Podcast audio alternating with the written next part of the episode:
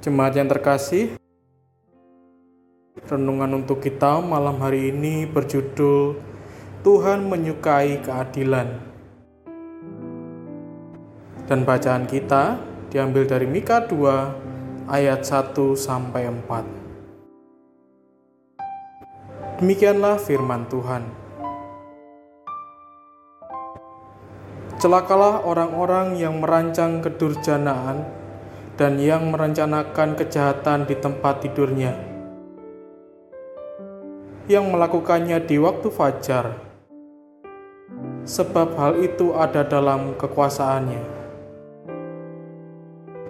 yang apabila menginginkan ladang-ladang, mereka merampasnya, dan rumah-rumah mereka menyerobotnya,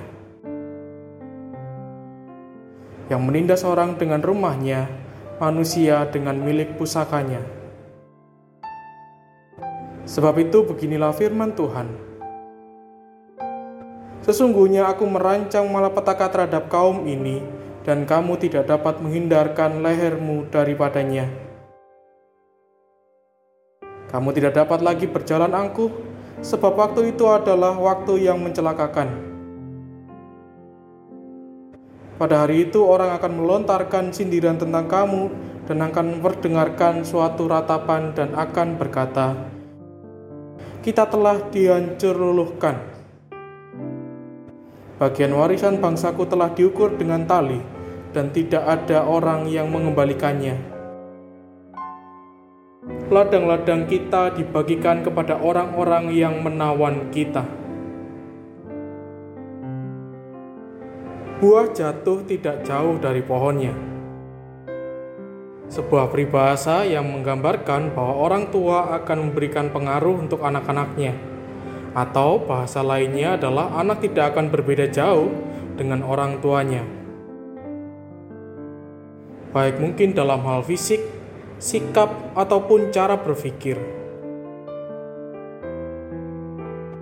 Demikian juga saat kita dipilih Allah untuk menjadi anaknya, sudah sewajarnya nilai yang ada dalam diri kita sejalan dengan apa yang menjadi kehendak Allah. Yang dalam bacaan kita saat ini adalah Allah tidak menyukai ketidakadilan. Sudah seharusnya kita pun juga memiliki hal yang sama, yaitu memperjuangkan keadilan dan menjauhi tindakan-tindakan yang curang dan culas.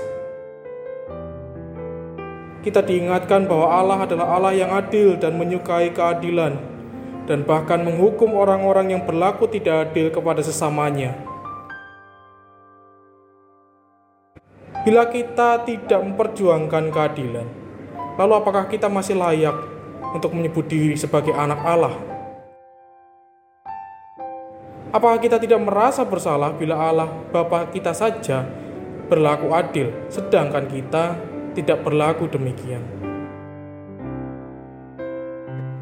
Karenanya, marilah kita juga hidup dalam keadilan dan memperjuangkan keadilan bagi sesama.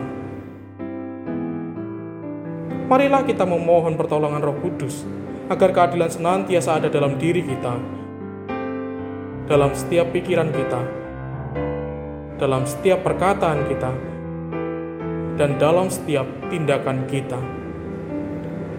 Kita harus bertindak adil dalam setiap kesempatan yang kita miliki. Mulailah dari yang paling sederhana, adil terhadap diri sendiri dan kepada keluarga kita. Demikianlah renungan malam ini. Semoga damai sejahtera dari Tuhan Yesus Kristus tetap memenuhi hati dan pikiran kita. Amin. Jemaat yang terkasih, mari kita bersatu hati, menaikkan pokok-pokok doa yang ada dalam gerakan doa dua puluh satu G K I Sarua Indah. Mari kita berdoa.